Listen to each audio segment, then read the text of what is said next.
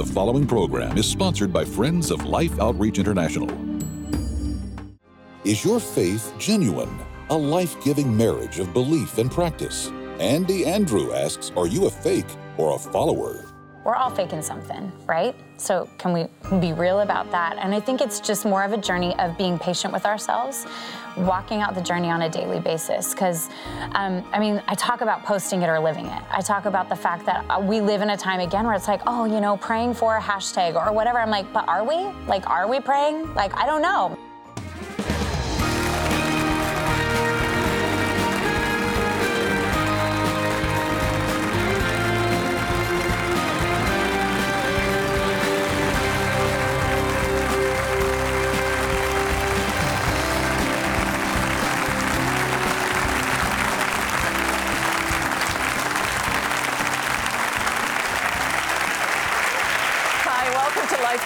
Sheila Walsh here with Randy Robison. Hello, hello. And we have a great studio audience, but I'm also really excited about our guest tonight. Um, the book is called Fake or Follower, and when I read Andi's book, Andi Andrews' book, there was such a sense to me of this being kind of a prophetic word for the times that we're living in. So let's unpack that. Please, would you help me welcome Andi Andrew? Good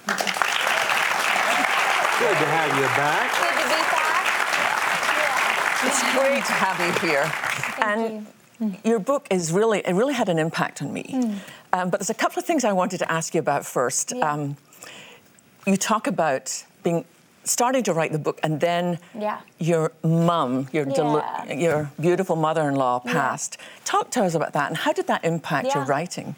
Yeah, there was a couple of significant moments in the middle of a writing, and that that was one of them. I had just begun the journey of writing, and you know, she was diagnosed with an inoperable brain tumor. So I call her mum because my husband's Australian. So um, she was my mum-in-law and uh, she was diagnosed with an inoperable brain tumor, and our hearts were completely broken. I mean, we were believing for a miracle. We had, you know, everybody on the prayer list, intercessors around the clock, everybody praying, and ultimately we got to a place where um, I remember I was sitting in hospice. I had my laptop there on my lap, and really was grappling with this message and what I felt God was speaking to me.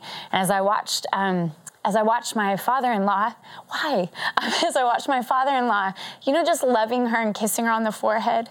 And she, she had lived such a beautiful life, started to write music, and um, hadn't always been saved since I knew her, but gave her life to Jesus and followed him with everything.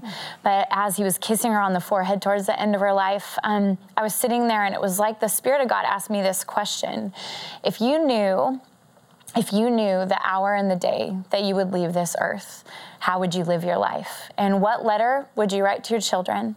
What letter would you write to your church? And what letter would you write to the church? And really, this book is that love letter in the times that we're living in right now. And so that was kind of one of the major moments um, and pivotal points of, of writing this book. Why yeah. is that hitting you so hard right now? Ah, um, I think because sorry, wow, it wasn't no, it's. No, sorry for that. I tell you what, you know, we're talking about being fake or not. Yeah. And this is real. That's why. Well, this is why my church laughs at me all the time because I'm like, oh, I'm crying again, and they're like, yes, this is normal. Um, everyone's very used to it. Uh, but I think for me, because it was like that, you know, when you're going through the motions, and we all get there, we don't we don't mean to. We begin to follow Jesus. We have this moment where we're like, I am done with the way my life was. I'm going to begin to follow Him. But I don't know what happens or what triggers us to walk down this place where we begin to fake it and pick up this baggage and put up these walls. And I think for me, the finality that life on this earth ends caused me to lean into the eternal again and remember oh my gosh like wake up. And i think that's the thing is i had this this vision and this picture just while i was speaking to my church actually about the church hitting the snooze alarm Hmm. And I think, you know, God's been very patient with us, but it's time for us to swing our feet over the side of the bed and actually wake up. Hmm. And for me, that was a wake up call. Wow. And so, yeah, I think that's why it's hit me so hard. you mentioned another thing in the book that I thought, gosh, that's the last thing I would use to describe Andi, because I remember the first time I heard you preach, yeah. and you were like this little fireball. I was captivated. But you talk about delivering a message, and then yeah. this woman saying to you, you were cute and entertaining. Yeah. Yeah, so that was a totally interesting story. I think for me, and it all coincided with the writing of this as well. So, I mean, God was moving powerfully. People were being healed, like crazy things were taking place in this meeting. So then when I get down and this well meaning woman comes up to me and says, Well, aren't you just so cute and entertaining? I was like, I think I might hurt you, like actually hurt you. And um, I think why it was so disturbing for me that she came to be entertained or that I could be entertaining. And I went, God, if this is what I'm doing, if I am entertaining people when this is meant to be the gospel, the good news, then I quit. I'm done. I don't want to do this anymore because if this isn't a message that is coming alive and changing people's lives, then what is the point? And I realized that what we are creating, unfortunately, not everybody, but in this Western church culture, is consumers that are coming to consume. And I'm like, but are we being transformed by the gospel? Is this changing us? So I was angry. And so that night, I could hardly sleep. My poor friend was with me, and she was like, she, she doesn't do well in awkward situations. She's like, what do I do with my hands? Because she could tell I was like really angry, trying to not hurt this beautiful woman. Um, but I went back that night and. Uh, Just being real here. Yeah. Just being real. Hi. Um, yeah. So, um, so anyway, that night though, I actually had a crazy dream, and I only want to share part of it because the, rest of it is in the book. But in the dream, I was actually walking through downtown Brooklyn, which I live in Brooklyn, with my two youngest kids, two out of two out of four, and I was walking there, and in my dream, my guardian angel was to my shoulder, and as we were walking, there was dead bodies piled up by the subway station. And people were taking selfies with the dead bodies and the police were trying to push them off and it was very disturbing to watch. Then i came around the corner in front of borough hall and you could tell that the night before there had been a raid that had taken place and there was severed heads and charred bodies everywhere. And it was super intense so hi. Um, don't worry I'll, I'll, I'll move forward. Um, but and there was landmines everywhere. And as i held my children's hands they had no fear. And my angel looked at me and nodded at me to walk right into the landmines. And I walked out there holding my children's hands without any fear. The next morning, I woke up and I was like, uh, so do I need to be praying for my city? Or God, are you trying to tell me something? And the moment I asked that question, he said to me, Actually, no, you don't need to pray. This is the state of the church today. As that we're so all consumed with ourselves that there are dead people walking around, there's dead bodies piled up. We're taking selfies with dead people that need the good news of the gospel, mm. and we're so unaware mm. that we are not even living. And we, when what we're meant to do is grab the next generation by the hand and walk them into the deepest, darkest of places, the scariest mm-hmm. of places, and shine the light of the gospel. Mm-hmm. And so I was like, all right. and so he woke me up in two different ways and said, Are you faking this? Because I've called you to the city, to these people, to show them that this works, that Jesus works. Because gone are the days where we can just check a box and have pseudo Christianity where we show up for church and that's it. That doesn't work. And I think there's a generation alive today that's a little bit shaken up, you know? you, the title of the book, Fake or mm-hmm. Follower. Yeah. You know, fakery is something that, that yeah. Christians are often accused of. Yeah. But I, I don't see you as, as, like accusing people of being fakes. Mm-mm. I think it's something we yeah. we don't always realize we're doing yeah. necessarily. Totally. How, how, do you look at it? Yeah, no, I, I completely agree with you. I think that's that's the whole point is I want people to walk through and look at themselves and go, has this become a rote religion for me? Or am I actually see, because if you read the gospels, that's confronting. To actually follow Jesus in his ways is incredibly confronting and i just don't know that that's where we're, where we're at at the moment.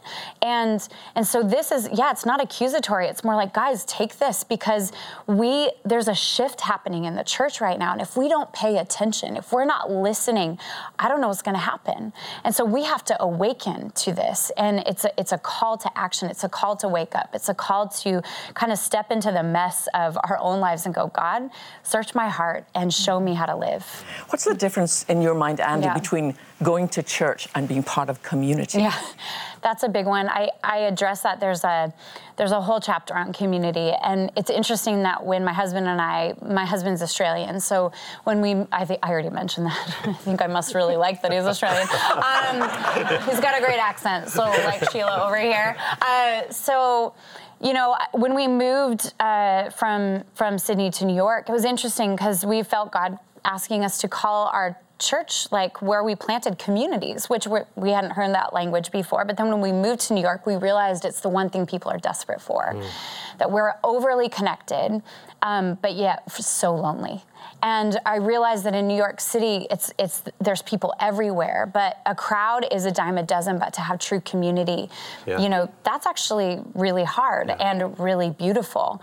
And so what we realized that if if millennials and the younger generation and these people that really is most of our church, I'm like, I'll take more gray hair. Anyone, like you know, please. Um, but I love our church. I love it so that it's so young. But I think the thing that we realized, if people are not going to watch TV online and actually show up on a Sunday or show up during the week for discipleship, then community has to be real. Mm. But it's not that easy to actually build. So we like, I think communities become a buzzword, but to actually build it, it's really messy. Yeah, I mean, community is messy. Mm-hmm. I mean, mm-hmm. what would you say to people who are like, you know, I want to be part of something like that, but what if I share who I really am? Right. Well, and right. people are like, whoa, yeah. no, right, thank you. Yeah. I was just going to ask. That. You were going to ask that too. Yeah, yeah. well, I mean, one of us is redundant. The, the, I think the problem is, is sometimes with transparency, people see the ugly. And that's what I think we're actually afraid of. It's the biggest thing we want and the biggest thing we're afraid of. And, and, and, because what we're not sure of is when you see the real me, will, will you reject me or will you receive me? Or will you reject God because I'm so human? Right, yeah, ex- right? that is true. And so it's interesting. I talk, I break this down. So what ended up happening was in 2016, um, I don't, the summer of 2016, when um, there was all of those shootings of black men, and then the shootings in Dallas, eh, like all of that, and it it really affected the church. It affected us deeply, and I think what ended up happening was our community went into this big messy messy season. We're still, I think, we're constantly in a cycle, if you will. But I think what we ended up doing was having a conversation about race justice and unity within the church. There's an amazing man, Cedric Johnson, who came and spoke alongside my husband, um, amazing African American man building a, a great church in the city. And he quoted out of a book that M. Scott Peck wrote about the four stages to true community. And it was the first time where I went, this has been the struggle that we're dealing with. And those four stages are the first one is pseudo community, fake community. Mm-hmm. It's that's when we come, you know, that's when we come to church. We've got our facades up, we're doing our best, we walk in, we look good. Yeah, we all dress the same. We all dress the same, right. we're you know, we're homogenous or whatever. I, I you know? but we walk in and it's kind of like when someone says, Hi, how are you? You're like, Yeah, good. good. That's really about yeah. all the answer. And plus, please don't tell me how you really are because I'm actually not doing great and it's too messy if you really tell me. Right, right. But then the second stage is, is, is chaos. Now, look, I got four kids, so it's chaos all the time. so the thing is, is we don't necessarily invite chaos, but when does chaos happen? Whether that's news events, like a chaotic moment that happens in your life, trial, tragedy, all of those things that cause our walls to come down, even though we don't want them to, mm-hmm. and exposes our true hearts. So that's when you're sitting at the table, we're all saying, we're unified, we all believe the same thing. Y'all, we do not all see the same way. It's only when you sit at a table and break bread bread and there's a little bit of chaos and you realize you disagree, that your hearts are exposed and maybe you can learn something from each other. And then the next stage after that um, is is the emptying of ourselves, which is when we basically uh, death and resurrection. When we die to ourselves, we pick up our cross and we follow Jesus and walk in his resurrection. I think that's the thing is when we come to the table to break bread to understand somebody else's plight, not necessarily needing to be understood, but I sit, I want to understand you. I didn't mm-hmm. walk a mm-hmm. mile in your shoes. Mm-hmm. I don't get it. It's messy, but I'm not here to be understood. I'm here to see you as mm-hmm. a person. It's not all about me. And mm. then you have true community. And I think that cycle constantly is going on and on, but really we isolate ourselves from that because that's not easy. Mm-hmm. And um, it takes time. It, ta- it and that right there is what a lot of us maybe aren't ready to stick around for. Because either what happens in the chaos stage is either people plant themselves and they're like, we're going to do this even though I'm scared out of my mind, or they're like, bye. Yeah, yeah. but community is really important. I believe in the times we're living in. So I'm thinking yeah. of somebody watching this at home, Andi, and maybe they live in a very different city, a different environment. Yeah. And they, they listen to you because, I mean, you're very passionate um, you're a pastor, you're in New York, you're very on the edge. Mm-hmm. Do you ever have times yourself when you're just like, you know what, Lord, I don't even know. Uh, what do you do? 100%. When you, when you find yourself in a tough spot, yeah. there's too many demands on your day. Yeah. Where do you run? Where do help? I run? Well, I, I, am glad you actually brought that up because over the last year, I mean, if my husband was here, he'd be laughing because I handed in my resignation like multiple times, like I quit. He's like, okay, babe. no. Um, but actually, at the end of our um, summer vacation this year, I sat there at the table across from him. We had a staycation, and I was so exhausted because you're at home, so you're cleaning all the time. Um, you know, with four kids, right? With four kids, yeah, and okay. we got a dog because that's smart. Let's train a dog on our in staycation. That's a really good idea in New York. Lots of room. Um, totally. and so we're sitting there, and I actually did say to him in that moment, I said, I need to change my pace. I actually need to go part time. I, I, I don't want to quit, but I do. And so I just know the stage that I'm at, the place that I'm at for my mental health. I don't want to isolate because I know my extremes, right? Mm-hmm. So I'm like, if I don't recognize this right now, I'll be like, peace out, babe. Mm-hmm. Hope you enjoy the church. I'm going to go move somewhere. Come if you want to join me. You know what I mean? I know that tendency in myself. And so.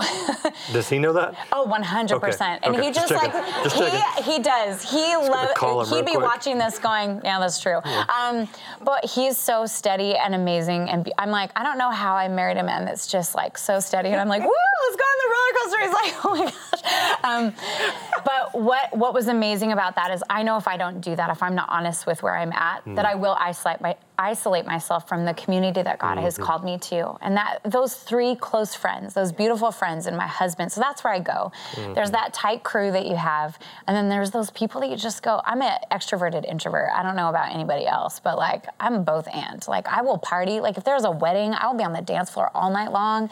But when it's over, I'm like, bye. I don't want to see anybody anymore. I'm going to be alone for a few days. So is anybody else like that? Or is I'm it an introvert all the way. All day long. Introvert. I'm an introvert okay. unless I'm with a, unless I'm with people who you've been given the privilege right. of speaking to.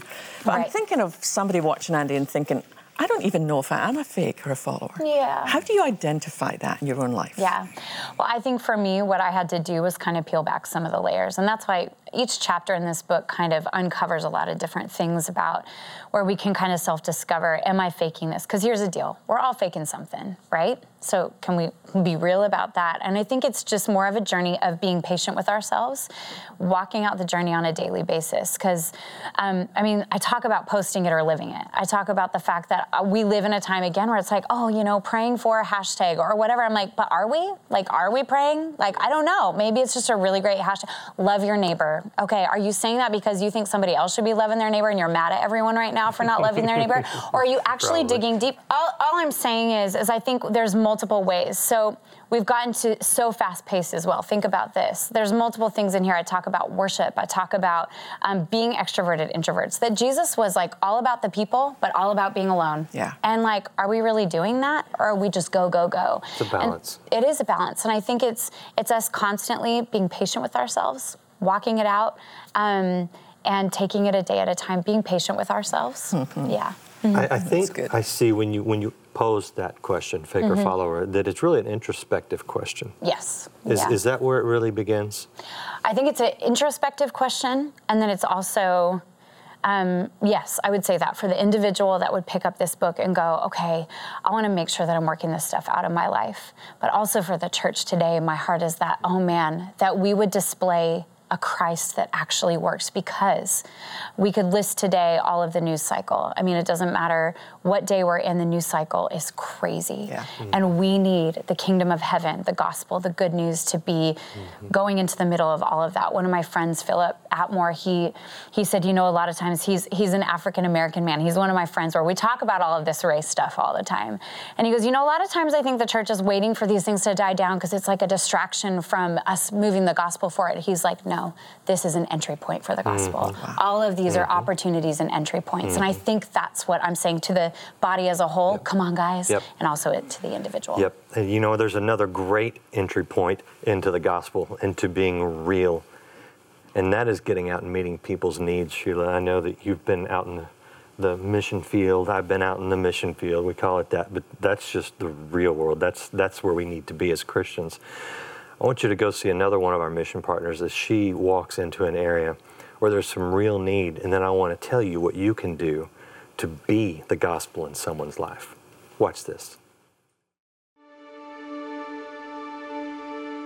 East Africa. Many would see exceptional beauty in the wildness of its terrain. But the families struggling to survive here every day see a very different landscape. One marred by loss and darkened by grief.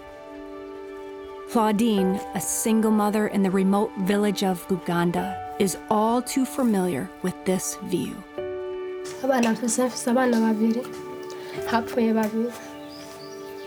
Abana mfise mfise abana babiri hapfuye babiri ukugira agware mu kwiwe. Yapfuye abyimvye inda. Yapfuye abyimvye inda kandi mu gupfa kwiwe. Yaracibwamwo akongera akadahwa. It always seems to come down to the same issue everywhere I go, and that is their water source. ntabwo ntabwo dufise kunywa amazi y'isuku. Ubwoba dufise tufise kuyanywa akazotugirira ingaruka mbi kandi n'ubundi byama byabaye tukipfuza nk'icyo duhereza amazi meza natwe tukabona gutera imbere I have come to know that there is a solution. There is something that works. The truth is, there's water underneath my feet, and I know that we could drill a well that will go deep enough to hit clear, fresh, clean, healthy water.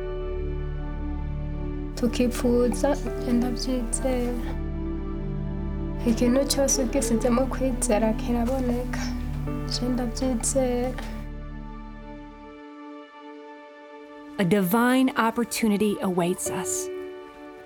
An immense need and a viable solution at a critical time. With your partnership, we can bring hope and health to countless families in desperate need of our help. You know, Sheila, she, she says when you put your faith in God, He provides. And I know there's people watching right now who have faith in God, and they're the provision. You know, it's so interesting because when I've walked on these um, places in Angola where, or Burundi, you know, it's easy to watch it on TV and think, oh, that's, that's terrible. But when you're actually there and you see what it's like, these, these moms have no choice. You know, the only water that's available for hundreds of miles are these dirty puddles. And I've watched these children drink the only water that's available. And I've wept with mothers who've lost, like that mom, two children and are so afraid they'll, they'll lose the others. But they have no choice. You can't give your children nothing. So they just give them what they have and then they pray. I think one of the greatest adventures in this life is to get to be the answer to the prayers of people we've never actually even met. Maybe you watch that story of that mom and you think, I want to be the answer to her prayer. Well, it's so doable. Our goal for this year, for 2019, is we want to put 200 new water wells into villages. I've been in the villages where there's nothing. I've stood beside a mom at the grave of her latest little one. And I've been in a village where we've put in a water well, and the difference is literally night and day, death and life. Would you help us? Mm-hmm. Actually, those 200 wells, that's just the beginning of the year. That's how we're going to start the year. With your help, we will far exceed that this year. We're looking into 15 nations where we have provided drinking water in the past, clean drinking water, and we want to expand in those areas and, and just bless more people. Let me break this down for you. One well, on average, costs $4,800 to drill that well to put it in place. So here's how it works out your gift of $48 will, on average, reach 10 people for a lifetime with clean drinking water. Clean drinking water changes everything for the people in these villages. I've been there. I've stood there at a well. I was just at one not too long ago in Africa. And this is a place, it's, it's interesting because we, we talk about community. Sheila, have you ever noticed that that water well becomes a point of community? People gather at the well, mm-hmm. just like in biblical times. Yeah. And they come there for clean, fresh drinking water because it gives them life. So as we go and we share the life and love of Christ in the gospel, will you go with us and demonstrate the gospel for these people by giving them that fresh, clean drinking water? It saves lives. Go to the phone right now, go online, give the best gift you can. Help us put arms of love around the world through Water for Life. Today, a mother living in extreme poverty will do the unthinkable give her children dirty, diseased filled water that she knows could kill them. With no other choice, what's a mother to do?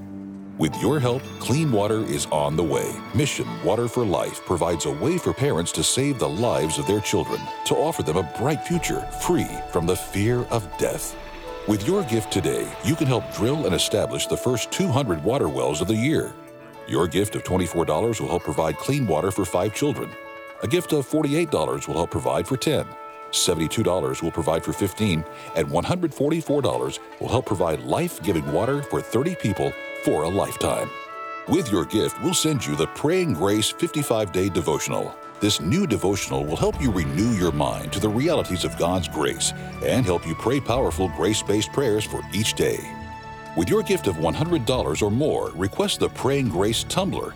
This reusable 16 ounce container is constructed with insulated stainless steel, perfect for hot or cold beverages. Finally, please consider a gift of $1,200 to help provide water for 250 people, or a gift of $4,800 to help sponsor a complete well. And you may request the beautiful new commemorative bronze sculpture, Safe in the Shepherd's Arms. Please call, write, or make your gift online.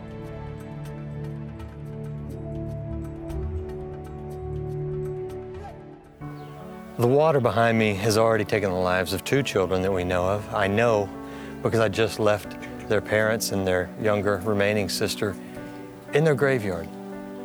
It's not right that children should die, and it's not right that they should die with a waterborne disease that we can so easily stop. Let's give them fresh water. Let's give them water that will not kill them. Let's give them water that will bring them life. Let's give these children a hope and a future by giving them clean drinking water. Go to the phone, go online, do it right now. Make the best gift you can. Help us bring this village and so many other villages like it a source of fresh, clean water. Let's give them water for life. Let's give them a hope and a future. We can do it with your help. Thank you so much. If the phone's busy, keep calling. We get to be the answer to their prayers. We need to say, not on our watch mm-hmm. is this going to happen. Now, for any gift at all, we would love to send you Andi's book, Fake or Follower. As you can tell, she has a lot to say, and it's all really, really good. So please, would you help me thank our guest, Andi yeah. Andrew? Thank awesome. You so Thank you so, so, good to have you. so much. Thanks for being with us. For Randy and I, just God bless you, and we'll see you next time on Life Today.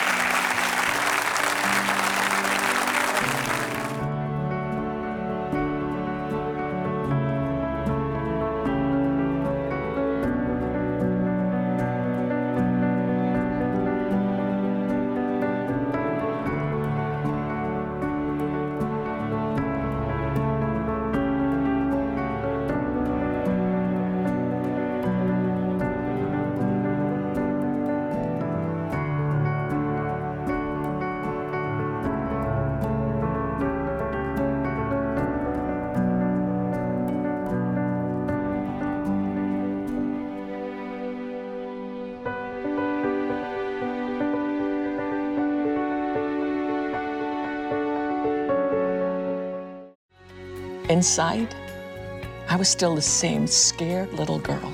Sheila Walsh shares her story of breaking free from a prison of shame.